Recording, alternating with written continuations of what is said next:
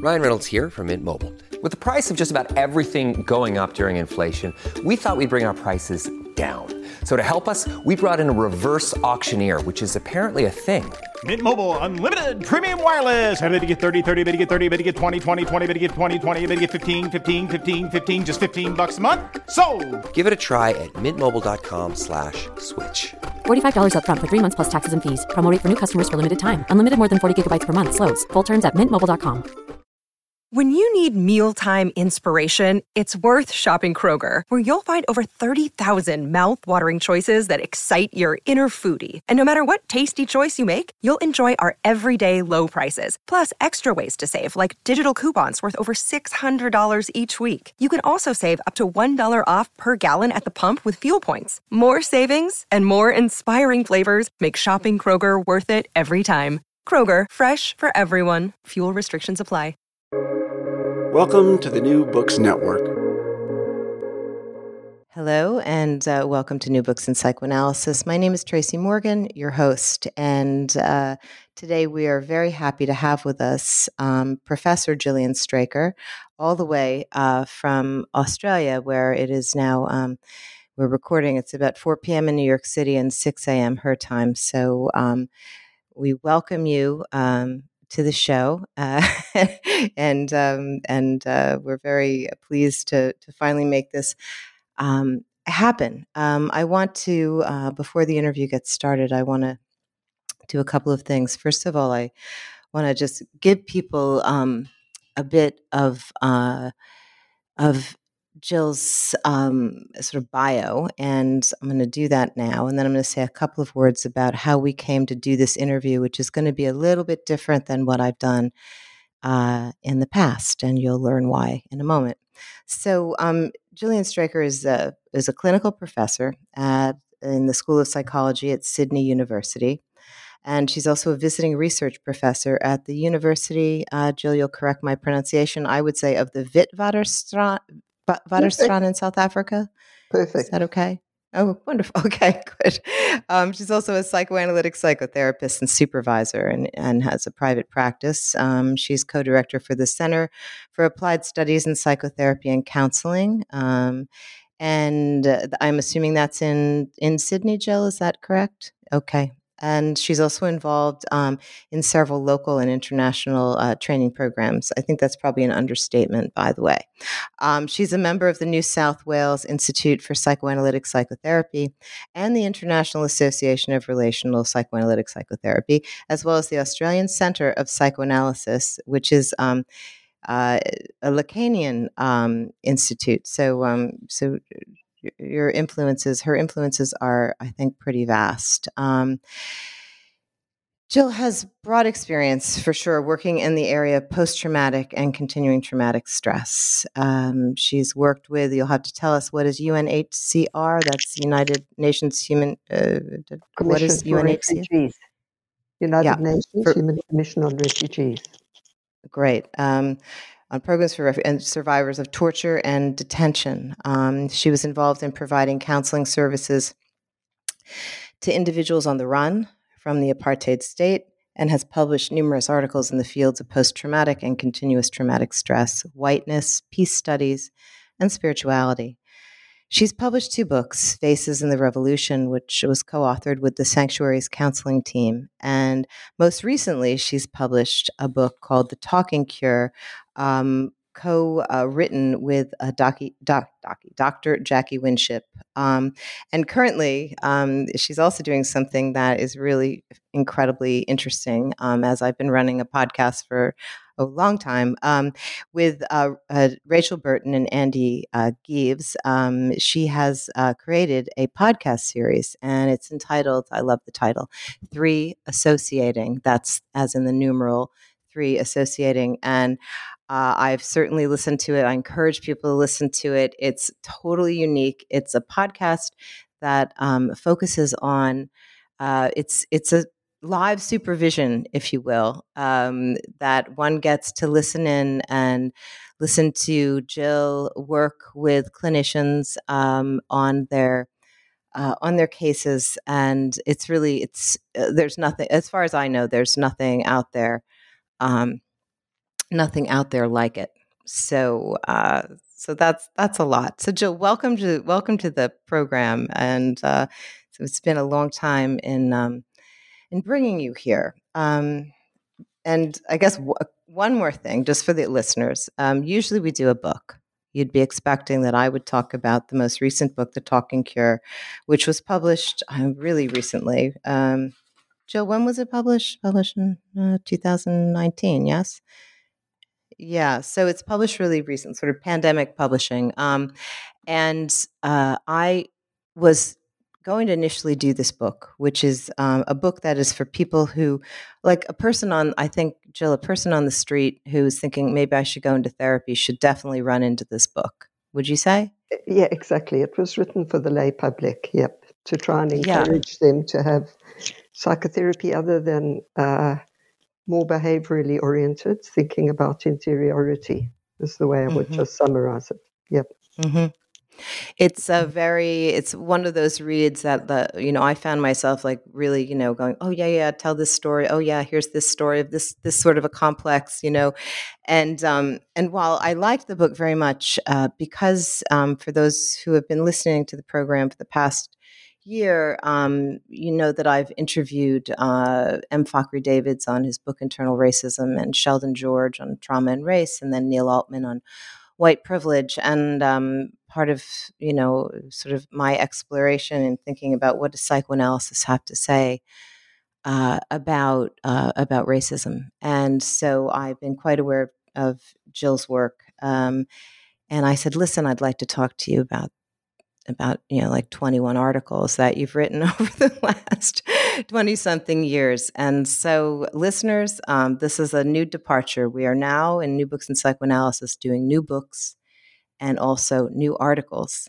and old articles in, in psychoanalysis. So so it's a it's a brave brave new uh, brave new moment in the podcast. Um, Usually, Jill, we ask what motivated you to write the book, but we're I'm I'm been trying to craft a little bit of a different question. And um, you were working as a clinician uh, in South Africa during apartheid, and I guess uh, the question that came to mind is to begin is um, what I want to say this in a way like not just simply what was your experience, but how how has your experience of living in South Africa during apartheid impacted your thinking um, as a psychoanalytically informed clinician? How about that? Well, I'll try my best, Tracy. It's a it's sort of got to do with the evolution of myself as a person as much as kind of an evolution of thinking psychoanalytically. But first of all, I did want to say thank you, and I am quite honored that I'm the first person in a different format. And to say, Tracy, that I've really enjoyed listening to your style of interviewing and your podcasts, and I really mean that. And also, I've enjoyed our humor in the emails. So, just to note that. yes. And, you know, perhaps I will start with um, the question you usually ask because it's relevant and to the point. I think that my first book, which was Faces in the Revolution, on the first overt level, I wrote because that particular group wanted an oral history to be written of their particular experiences as township youth who were very involved in the revolution and basically gave up their education, gave up a huge amount of their lives. Many of them were illiterate in order to be in the revolutionary struggle. So I think on the overt level, that was part of it, that there was a desire. Also, I was trying to smuggle in uh, some sort of addressing of the trauma that that group had experienced because they had been witness to their leader being killed. They'd been taken to a community center which had been invaded. And uh, I first became involved by being asked to intervene because they were very disrupted. And uh, as often happens with trauma, were in a state of externalizing all their trauma in a lot of aggression, and they were equally not safe. So I began my work with them and developed a long term relationship with them. So, as I say, on the first level, it was about documenting the experience. But truthfully, I think it was around trying to make some sense of the chaos inside of myself that uh, was stimulated by suddenly going from being a kind of uh, middle class South African wandering down shaded streets to thinking with a group about matters of life and death. And I think I also wanted to somehow humanize the group because even in the liberal press, they were being spoken of as a lost generation or brutalized or so I, I think that was my um, overt reason, but I think the covert reason had much more to do with trying to order some chaos, perhaps within myself. So mm-hmm. that's how it started. But my, my journey didn't start there, really, uh, Tracy. My journey actually started in America, where I had fled uh, at the time of the uh, youth uh, rebellion and the youth push, which was the beginning actually of the real demise of apartheid. And while I had recognized at some level abstractly, yes, that apartheid was wrong, my parents at an abstract level also felt that it was wrong, but I really had tuned out the significance of what it actually meant for people at the receiving end of it. And I, I honestly think I tuned it out more than most. And I think that I came to it later than many of the comrades that I worked with once I went back. Well, when I was in America and I had sufficient distance, and also with wonderful people there who gently, gently interrogated me about my position and South Africa, I think I began to become capable of tuning in the significance of it at a visceral, personal level, not just as an abstract idea that apartheid was wrong.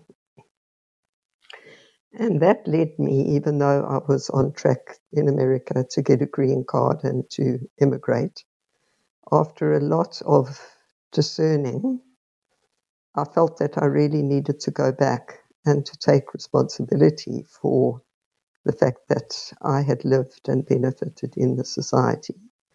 And I then, I did go back. And I think that if I were to say, and still to this day, the concept that I feel was most helpful in my understanding myself, and I can only in a way talk for myself because I don't want to homogenize all whites or all blacks or all anybody for that matter.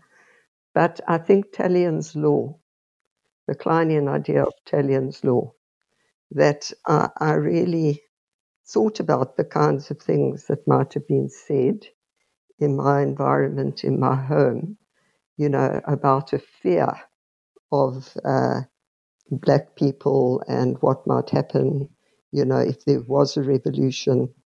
And I really became aware that it was an externalization of our own fear, of our own aggression, the damage that we had done to the other, and the fantasy of that returning in sort of retaliation, which we then, I think, uh, acted in terms of that fantasy. So, talion's law for me is, is a very helpful way of thinking about fear of the other, which is really fear of the enemy within, if I could put it that way. So that that was really important to me. And, you know, of course, if you became involved in opposing apartheid, you would have realistically based fear, which I think that as whites one did have if you engaged of the state, because it was quite brutal. And I think there was also another enemy within, which was one's fear that if one articulated ideas against the dominant ideology, which at that point was apartheid, that you would be ostracized. Less so, perhaps, in my own case, but I certainly experienced it. Uh, and, you know, I think that we can all identify with it, even in our current political situation. They're in groups and out groups. So mm-hmm. I, I, I think that if you want to interrupt me, Tracy, do because that's you know like the first part of a long journey. So I don't. No, I'm enjoying. I'm enjoying. I'm enjoying listening. I think it's. Uh, it's keep. Please keep talking. Okay. As you so, wish. Absolutely. So I think that's you know dissociation, having the um, real privilege of containment and the idea of a third when I was in America that helped me to understand that and then being able to go a bit deeper and coming up against talion's law within myself. And then I think a next very key moment for me was when I was working with uh, a young man who was very, very active in the struggle. And in a moment of, uh, I think, confiding at that point, which was unusual for him because he was quite defended. And I think he saw, and I saw, that to some extent he was educating me, and indeed he was, because it was a world that was completely foreign to me, his world in the township, in massive oppression, deprivation, uh, also a conflict within different groups because the apartheid state was fostering the so called black on black violence. Mm-hmm. But he confided in me that he had been involved in the brutal uh, killing of a, Stanley. Yes, Stanley, of a person who was sort of uh, thought to be an informer and um, had informed to the police. They thought about uh, an attack that the comrades in the township were planning and the police had booby trapped the grenades, and uh, their comrades were killed. And this was a reprisal. And it, it was very brutal because it was in the days of necklacing, which was putting a tire around the person's neck, filling it with petrol, and setting it alight. And this was an enormous uh, shock. I can still actually remember the, the complete. I think you've spoken in one of your interviews of a white blank psychosis. Well, I think that mm. overtook mm-hmm. me in that moment. And then in retrospect, when I thought about it, I thought how much I had once again been out of touch with myself and had exported certain responsibilities into Stanley for the future. I think I'd idealized him. I think I'd disowned my own responsibility. Mm-hmm. I was much younger then, but I was still older than him. So, something about the sort of generational divide and how to navigate that at a time at which actually the youth were very much challenging the older generation, their own parents, um, you know, not so much having that much to do with uh, white people, but um, still, there was a big generational issue going on in the township. And I found that when I really thought about it, that I had allied uh, with him in a way which was positive to take the course forward, but not in another way of uh, disowning perhaps some of the generational issues and also disowning mm-hmm. certain responsibility and agency. So, and he and I then had to grapple very much with um, difference and, and how to stay connected despite difference. And that was challenging. Yes, Tracy, you sound like you want to say something. Yeah, no, I'm I'm thinking of several of um, the articles that you've written. Uh, I'm thinking of the one, uh, what's it called, race race for cover, and um, in that article, um, you, it's uh, I think it's in that article where you talk about um, the group that you were working with, the you know anti-apartheid group, and uh, of you know uh, amongst the in the group the white activists. Um, and participants that the tendency was to um, to use to fetish that that there could be a fetishization of uh, the black activists. And it was a question that I have somewhere here where I just thought it was very important when thinking about the uh, like a black white clinical couple is um, that you know in, my I've noticed in myself I've certainly noticed in in white supervisees I work with who have black patients is like well do your black patients get to have destructive parts? Do they get to have um, really you know like serious you know unconscious conflicts or do they have to does that have to be tiptoed around? How to be the white analyst? Talking to a, a black patient about um, aspects of themselves that they that that they may seek to disavow and we sort of uh, you know in an attempt to be a good white um, I think that's a term you use. It's we would say good whites here, but a good white, and you know, just sort mm-hmm. of collude. Um, and I, I, I love. I really thought that I taught actually taught that article um, alongside. Uh, I sent you the the syllabus. I'm trying to remember. Oh, I mm-hmm. alongside mm-hmm. Norman Mailer's the white the white Negro, which is a real um, a real piece of a real piece of work about the fantasy of you know what the black man has that the, that the you know that the white man wants is really what the white man has imputed um, to the black man and disavowed himself. Um, anyway, I sort of I don't know where I've taken us with with that recollection, but it's nice to be able to say something to you about that because it's a really excellent um, essay on on uh, disavowal and fetishization, and it's a more Freudian for you, a more more classically Freudian use is in reading you, Jill. In reading you, Jill, you know, so so Jill spoke about um, her experience of dissociation before, and coming to uh, America as sort of a moment where whatever had not been formulated into thought began to formulate in, into thought about about the situation, about apartheid, about the brutalization and dehumanization. Um, and Jill and I had an exchange. I don't know when it was, but it was maybe in the summer. I was like, well, I really actually never understood dissociation as well as when you said something like, it's like the water you, are swimming in that you don't even do you remember? Yes, I do. Put, I do. Can you, can you articulate it for those who don't understand dissociation, who are more, you know, don't I, I you know, there, those of it. There's some who still exist. I think so. Um, I can't be alone. So, what could you do that? Could you talk to us about dissociation and water? well, I, I think particularly as a child, we just accept to some extent where we are. Of course, if it's terrible and we're traumatized or something, we might uh, right there and then perhaps have some awareness of two worlds. But I think in in a situation like apartheid, where I think, and I, this is another concept I'd like to put in there, I think the absolute pernicious thing about it is the internalization of hierarchies of superiority and inferiority.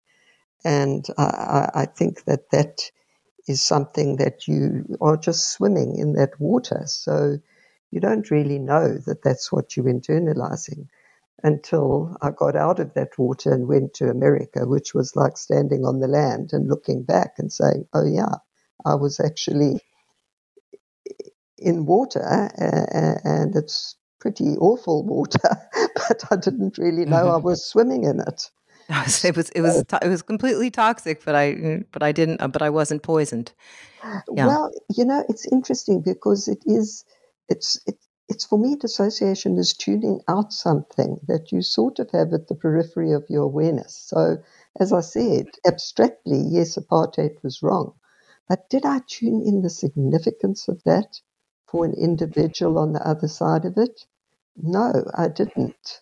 And um, you know, I, I, I think uh, to my cost. And then I, I, think that later I could also see that apart from the dissociation, there were other factors involved, like uh, talion's law repressing my own uh, damage that was being done to others, and then fearing that it would come back, you know, to me or to us as a, a group. So that's why I think, Tracy, I've tried to study many frameworks because I think we have so few tools that, uh, you know, it's not for me either Klein or Freud or relational. It's what can we kind of gain from each of them to understand something. So I don't know if that explained the dissociation in the way you were hoping. No, no. I mean, I, I found I found it really I found it very helpful, and it's like um, you know, obviously it's not the same as repression, you know, which I've known, and but it was more it's something about it, like actually, um, how you described it helped to um, uh, help me to formulate and to feel my way into it, uh, which I really hadn't felt my way into what dissociation. And I was like, oh yeah, of course I know about dissociation. Like I know it, I live it. You know what I mean? I can. There's moments where one emerges from it, and um, you know, it's as if uh, you you know it, it, it's. I mean, I know what the process is, but I ne- had never really read anything. It was just a little email exchange, and I was like, oh, there it is. Finally, it's it's been written about in a way that I could just I could just get it. But you know, just what's coming to mind as you're talking, what's interesting is that how, you know, I'm uh, just about to be uh, 15, uh, 59 years old and uh, next weekend actually. And I'm thinking to myself, oh, you know, when I came of age on the college campuses here in America in the 80s, there was so much furor, right, about South Africa. But I remember I mean, I wasn't very, I was not very involved with it. I was more involved with like, you know, feminist activism, I think, at the time, um, as an old women's studies major and all this. But uh, I remember friends saying, American friends saying, you know, well, you know what the South Africans, you know, that are here, they're like, well, why are you so concerned about South Africa? So the dissociation maybe is, you know, the, the focus on the problem of racism all the way over in South Africa rather than the problem of racism uh, on the campus itself, in the town itself, in the city itself, in the country itself, in, the, in America itself. Um, so it sounds like a, a, a, a similar process. Um, uh, you know, I the way you're spot we, on. I think that's yeah. I think that's exactly right, Tracy. Yeah, mm-hmm, that the blind the the blind spot. Um, the blind spot. Um, you know, I want to ask you a question. This is a little, I don't know, maybe you don't have an answer to it, but I've, um, are you familiar? So you're the second South African uh, analyst um, from someone raised in South Africa and, and formed um, uh, in part as a clinician in South Africa. Uh, the other person is uh, Fakhri Davids, mm-hmm. who trained at the British Psychoanalytic um, and also left South Africa. Um, I like Fakhri's work very much, and yet it seems that he's he's cited almost nowhere. Now, you might not want to answer this question, and I don't. But do you have any thoughts about this? Do you know his work? Are you familiar with his thinking? In inter- his book, Internal I, Racism. I know. I certainly am, Tracy. I do yes. know his work. I think he's a lovely person. In fact, he was in Cape Town, I think, when I was in Johannesburg in the bad old days. So, um, yes, uh, I, I, I, do know him. I do know his work. And in fact, I, I would love at some point to have uh, a dialogue with Fakhri because I just uh, think he's incredibly insightful and thoughtful. I do have some differences, perhaps, um, uh, around Rosenfeld. I'm not sure if you picked it up in the article I wrote in the 90s after going to the Truth and Reconciliation Commission, because that was the next kind of uh, moment in which it was a confrontation with pure cruelty, uh, sadism, when one actually listened to the testimony of the perpetrators. And in that article, I spoke about Rosenfeld's gang, which I think that Fakhri has uh, taken up in terms of seeing it as a normal part of the mind. And I'm not totally sure that I would go with that. I feel that he's made an amazing contribution. But when he talks, for example, about stranger anxiety, in the South African context, black people actually wouldn't have been strangers. They would have been incredibly familiar at six or eight months, more like intimate strangers than the others. So I think that complicates it a bit. I certainly agreed with his idea, and we know it's true, the doll identification.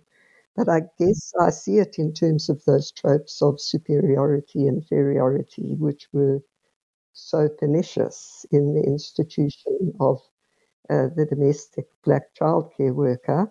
But I do think, in a you know, in a certain way, also pertains to uh, feminism. So.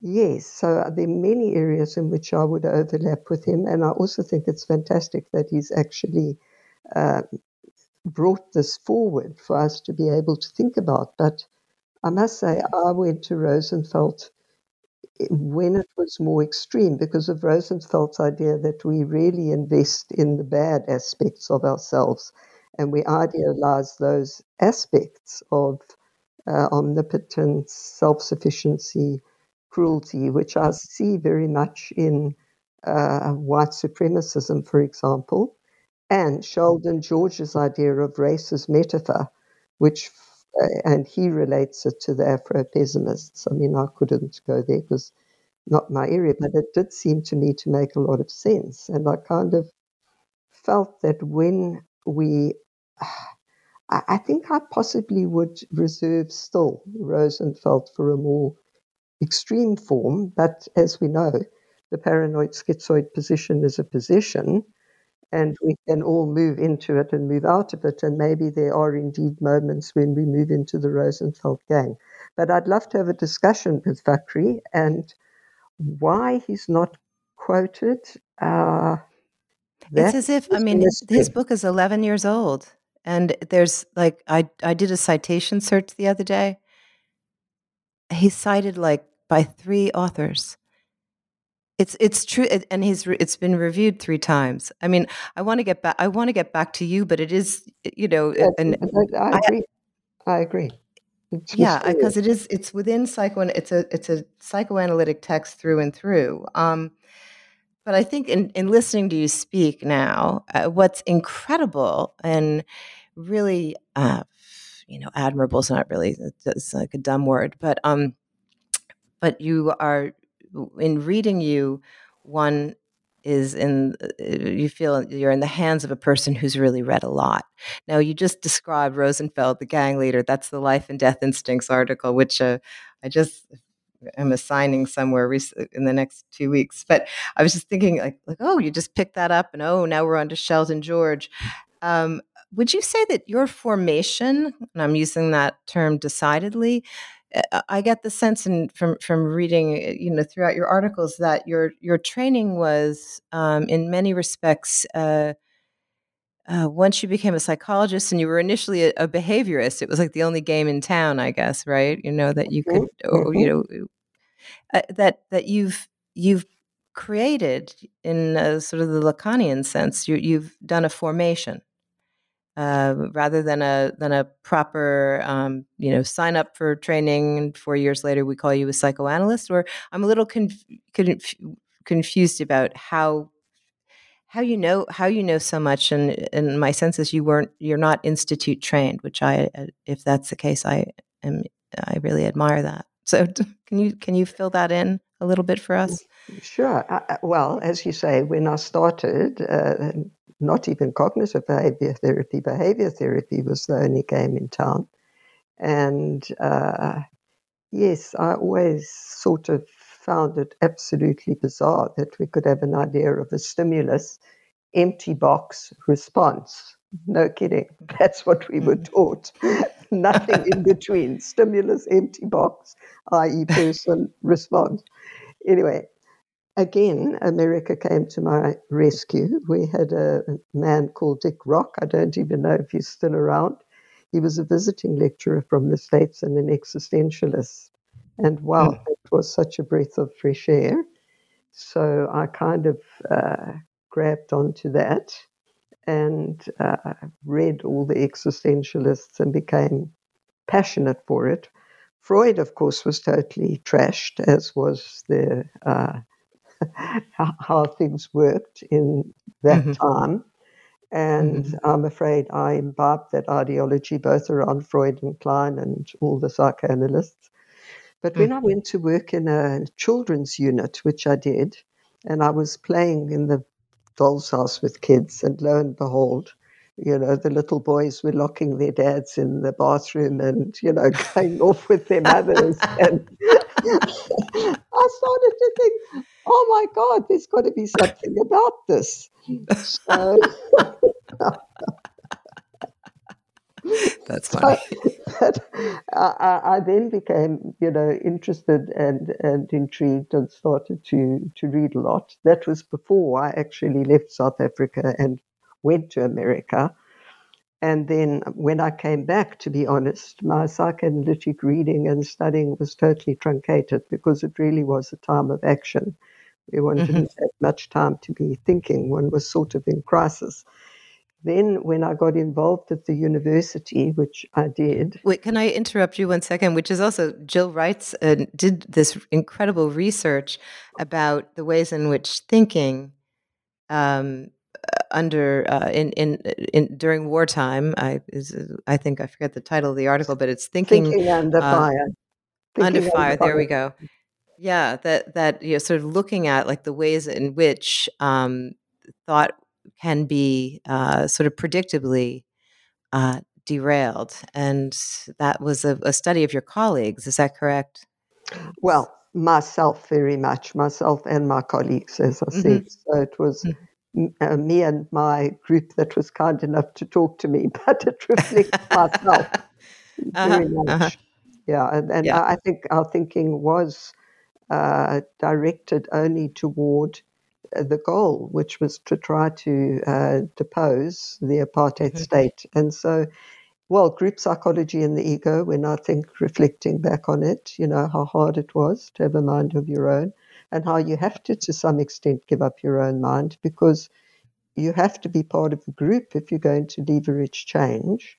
Mm-hmm. So during that time, that was truncated. But once I was at the university and uh, had some responsibility for training, I started to again sort of think psychoanalytically and think about how can we make psychoanalytic ways of thinking more accessible because we can't be doing, you know, one to one work on the couch. So I then at that point went in two directions. One was community psychology, and the other was that I went to the Tavistock and I um, did a training in brief term psychoanalytic psychotherapy, David Malan, and thought, mm. how can we think psychoanalytically but not necessarily work in the kind of conventional way. Sure. And so then when I came back to South Africa, at that point, it was trying to set up services uh, in, in the township in a broader way. And there were many, many colleagues that were helping in that the sanctuaries counseling team, the detainee support services. Um, so there was a lot of fertile discussion, even though I think we were struggling uh, to think. So, yes, my my um, I did spend quite considerable time going back and forth to the Tavistock in the times that I could. But yes, when I came to Australia, um, there was a thought did I actually want to do a training, and I decided actually I didn't because I felt that. Mm-hmm there's something about it potentially, potentially that narrows the focus, which mm-hmm. I felt unwilling to do. In Australia, the kind of zeitgeist was more towards self psychology, and through self psychology, I became quite involved in relational. And mm-hmm. I've got friends who are ex South Africans who are very involved in relational, so that kind of mm-hmm. led me there.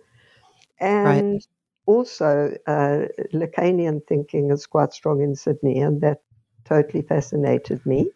Ah, uh, okay. I, I, want to say one thing, which is maybe a little bit kind of rude over the, the airways, but one, one, one of oh, so brace yourself, Tracy. One of the things just say that, just say anything is my my policy. So go ahead. All right. I, I, I think that the joy of being in a society which is very very privileged is that you can have the luxury of intellectual, an intellectual wank, so to speak, without having to pay a huge price in guilt, ah. which mm-hmm. is not the case if you are in a place like South Africa, which I totally still love and feel committed to. And I, I tell you this the people there, Tracy, are, are honestly mean this. Like, 10 years, 15 years ahead of the curve in thinking about race. So, mm-hmm. Mm-hmm. Um, you know, people like Norman Duncan, who uh, mm. and Garth Stevens, both of whom are black people who actually took over the running of the department I was in. Super smart, Jill Eagle, who's also done a lot of research. Yes. Yes. And, uh, you know, uh, they're pretty amazing in how they're thinking and, and formulating a way mm-hmm. forward uh, now that, that, you know, one is seeing, one is reaping the whirlwind in so many ways. And how yes. do you think about it? So yes. that's yes. perhaps all I'll say now, but yeah. Yeah, yeah, yeah, yeah. No, it, it brings to mind, I mean, you know, what's taking place in, uh, you know, the, in, and analytic training in America since 2020, since the murder of George Floyd. Um, it's like a, you know, there's sort of a, a manic uh, rush rush to action um, and an attempt to you know the there's like a fear of a black planet you know at uh, at many institutes. It's like well we want to have we want to have black students. Yes we do. Yes we do. Absolutely we do. We want black students. So this is like the conversation. I mean not simply mm. where i am but like at every institute you friends across we want black but and i, I always say but how many will be too many? Well how many black students will be too many? And um I, and somehow that I think connects to to you know sort of this this uh, somehow what you just said before brought that to mind. It's like and so the anxiety like working through the anxiety and like studying learning from south africa if if if you want to it's it's there you know like learning from south africa um is um you know as you say 15 years uh, 15 years out um from where things are certainly in, in the United States. Um, and that is so familiar to me, even work, working at the university during the apartheid years. Uh, mm-hmm. Too too many was not very many. I found. and right. right, if, right. if yeah. you know, and, and if one pushed against it, then that whole thing about having to fight with the enemy within, because then you are mm-hmm. going mm-hmm. against the dominant ideology uh, right. there's a pro- there's a price to pay in mm-hmm. uh, a certain ostracism and alienation. So I, I, just yeah. think it's so uh, one has to do it, but I'm just looking at all the kinds of things that that come the into fallout. Yeah, the fallout. Yeah, the, the, the, the fallout. The the ways in which I think mm-hmm. people uh, here in the states who have been very active um, in trying to move the needle at different psychoanalytic institutes. You know, it's like white colleagues talking to white colleagues, and uh, those conversations. You know, people, it it it it's overwhelming how important it is. Um, to uh, to whites um, to white psychoanalysts that black people remain on the out on the outskirts, even though I'm not a racist. You know, I'm certainly not a racist, but there's a constant the, the feelings are so intense. Can we can we you know can we have them? Can we talk about them? Can we know them? Or do we just run and you know turn our heads in you know in the sand? It's easier to pretend that uh, this will just solve as, as actually as Fakhri David says something wonderful um, oh there's plenty of racism but there are no racists you can't find a racist for miles, but racism continues. It's really to something well, that. I, I, I think that that returns me to the idea of the fetish because I think Mm-hmm. on the one hand, there's what you're talking about, which, you know, uh, is the fear of the black planet, as you put it.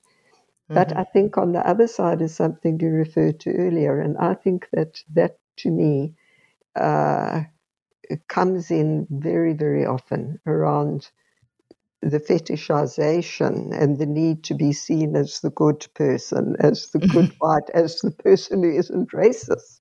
And Mhm, right. something, something within that, for me, the fetish is a denial of limitation.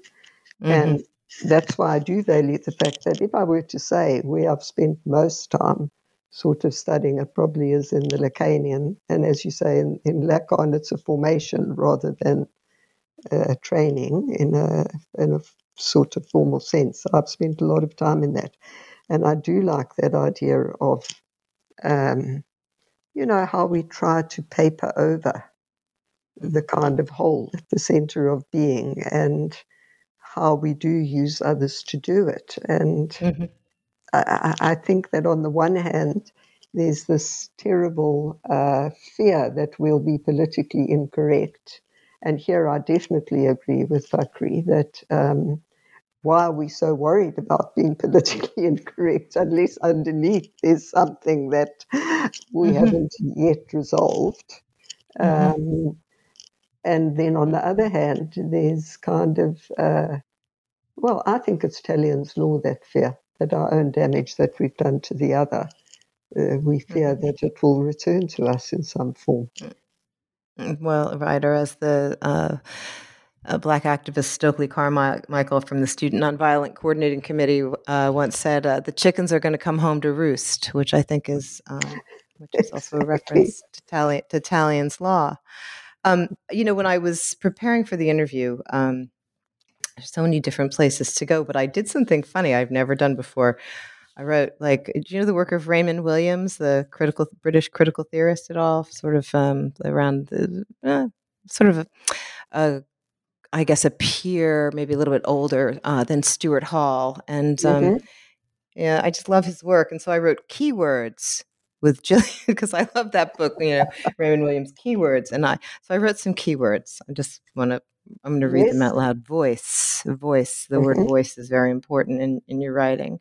Of course, the word dissociation and trauma. I noticed the word the term procedural memory, Mhm. the term capacity to think, disavowal and fetish. We've been talking about Mhm. anti-analytic third we have to get to morality then it was bourdieu Bhabha Mhm. butler Mhm.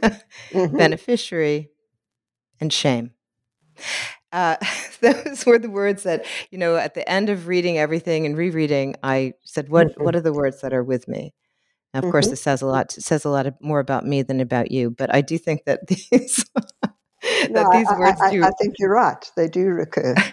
Mm. Yeah. Oh, Mhm. good.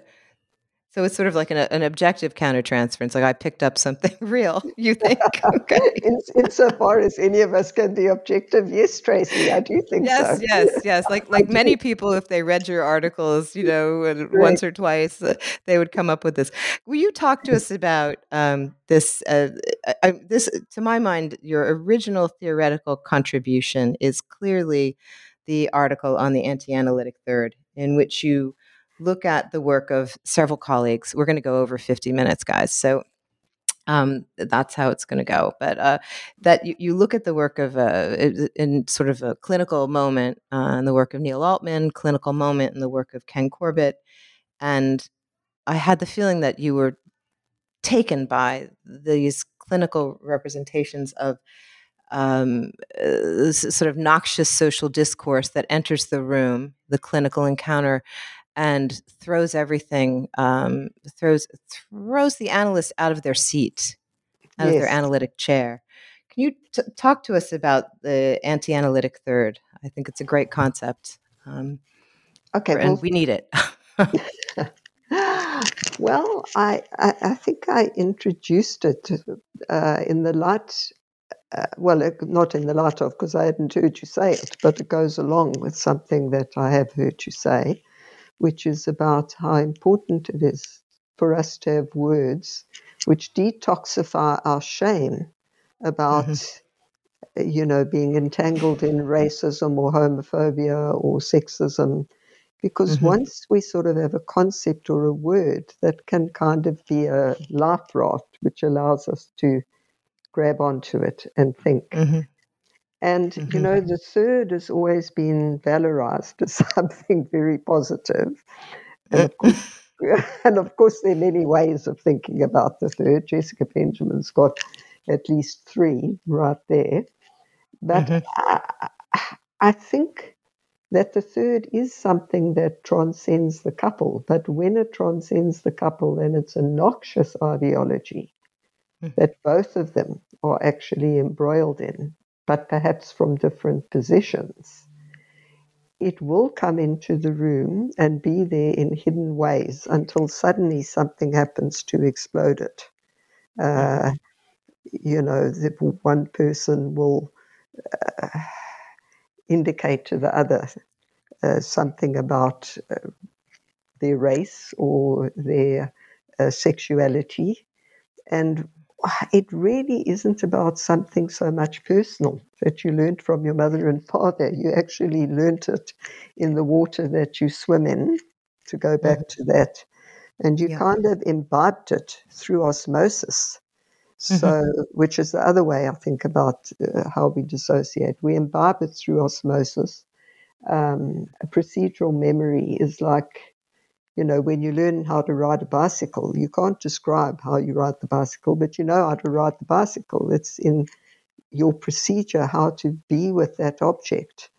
And I think that we imbibe through the ideology how to be with the racial other, the gendered other, the uh, person with a different sexual orientation, and we're not even aware of it until the person at the other side of that discourse does something to challenge it, or you do something that makes it impossible for them not to challenge you. Something like that. Mhm. But but I wanted a word so that we could say, okay, I'm in an anti-analytic third, and not go down a shame hole.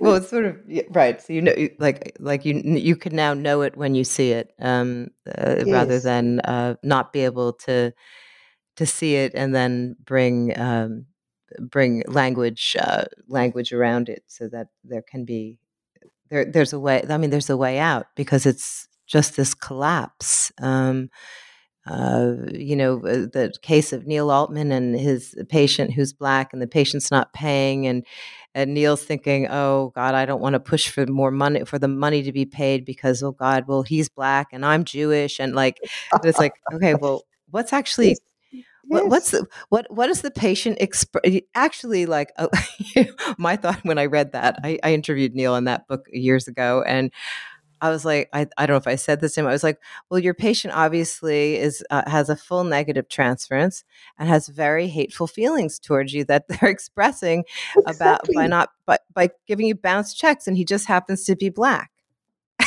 Ex- exactly, Tracy. He's Exactly. black people. Black people can express their hatred for the analytic process by not paying. Yes, Yes, and, and, and, and, then when we get, he, was so totally in an anti analytic third, as we all get Yes. into, because he was immersed in the race discourse, both around Jewish and black. And so he couldn't see exactly what you're saying. Well, the Mhm. person's a person, and they're also going to have their own hateful feelings. And totally. and that goes to also the idea of political correctness, because in Oh, that moment one wants to be politically correct. Right, right, right. Or like you, you know, your uh, the the experience which you detail, uh, you know, about the story of of Stanley and the, and the necklacing, and it's. Uh, it, it was it was interesting because it's like okay so I kept asking myself well why is he bringing this in what does he want from Jill Well, exactly. And if you think that I could have thought about that uh, in that moment, I would be wrong. Very. wouldn't be the first time. No. But Oh but it's like to get Yes, but to get back to that place right? It's like you know, Exactly. it's crucial because otherwise, you know, you you really you can't. I mean, as as a white clinician, you can't have black patients unless you can hold on to your uh, understanding. You know, like working with supervisees, you're like, well. I, I once actually had a black man who was in a group with me and he didn't pay and you know we I would discuss in the group. Well, what are you what what are you what are you trying to tell me by not paying? Oh, you shouldn't bring that up. You're humiliating him, and he's black. And I said, oh. well. I, st- I said he's he's expressing some negative feelings toward me because I'm working for money and I'm not being paid and I want to know why he wants me to work for free. And, you know, and it was well, you're hundred percent right, and and uh, you weren't in an anti-analytic third. you were no, I, I, I, I don't third. right. It was a, it was really um, and, and uh, people were were really upset. The white people in the group were very upset with me that I was not. And I said, "Well, he he's he's he's black and he's not paying me. Okay, yes. And why does why does he not lo- why does he want me to suffer? Why does he not want me to be able to buy food? What's going on? yes, exactly. So yeah, uh, you, yeah. You were, you were definitely thinking in that situation, Tracy. I can yeah. assure you with Stanley. Well, all thought had fled in that particular moment. well, sure. no, I, I don't know what I would have done with Stanley. I would have been because you'd seen it on television too, right? You've and i like, had, and I, I, I feel like I saw that on television. I think you did. You know, it was it was quintessential because of that terrible moment where that's right. She's in the death uh, situation, but she's worried about her dress going up. It was terrible. Right, right. It was absolutely excruciating. Awful. Yeah. That that de- that detail was like so excruciating. Mm. I just threw the article across the room. I mm. can't go any further right now. I was like, "Oh, I mm. forgot. There's that detail." It was like so uncomfortable, you know, and like oof, and mm-hmm. it stayed mm-hmm. and um, listen, I think I think we have to stop. I mean, I don't know. There's there's so much more to say. Um, I I'm supposed to get a go get a pedicure. I'm going to be frank. well, that sounds like a, a, a very uh, uh, important thing to do after we've had such intense and deep discussion. A pedicure sounds exactly what's needed, Jason. I mean, there's a lot. Listen, there's a lot more to talk. We didn't even get to the the article. My God, that you're you're responding to the the, the most recent um, spate of articles from dialogues. Um, the three uh, uh, clinicians in training writing about their impasses with Black clinicians in training in South Africa, writing um, writing about their their treatments with white analysts and racial conflicts. It's it's so. I mean, your response to it is good, but I just I want to highlight that for the listeners. Get your hands on that because it's so rare for people to write about their treatments while they're in training. First of all, and then the and the ways in which these white analysts and these black patients uh, work, try to work together to reckon with the legacy of of, of racism in South Africa and all the different and, and what's so interesting, Jill, I'm sure you picked up on this right away, or I'm sure you know this already. As you say in South Africa, it's 15 years ahead of the, the game in thinking about about race racism. Is the the black clinicians in training were worried about being Yes, yes, yes. And and and that's the anti analytic third because we are in a racist discourse. We're occupying, you know, if you think about um, a- abuse, you internalize the abuser and the abused, and it's the same thing. Uh, and that's what I meant by the anti analytic third that yes, the, the, the fear of being perceived as racist or being racist, you can't escape it. If the water you swam in is that the schools. So that I'm delighted that you've drawn attention to that article. It's I so good. It's super unique. It, and it's super unique. And I do agree with you. If people can read it, they should. They should absolutely. All right. Well, you'll. We'll. I think we'll be in touch. I, I really recommend to the. I recommend to the listeners to um, uh, check out uh, the podcast um, Three Associating. T H R E E associating. And um, it's just a, it's a per, it's a perfect listen um, for when you're going for a morning walk. I that's that's how I first encountered it. I took a morning walk, and I was like, "Wow, where am I?" It's almost a little. It's a little bit like the primal scene, I have to say, but um, but that's okay. oh, Tracy, I do hope we're in contact. I love your humor, and I've really, really enjoyed being in dialogue with you. I've I've enjoyed it so much too. All right. And dear listeners, thanks for tuning in as as always and signing off for now. It's uh, Tracy Morgan saying goodbye till next time and thanks so much Jillian Straker for being with us. Thanks Tracy.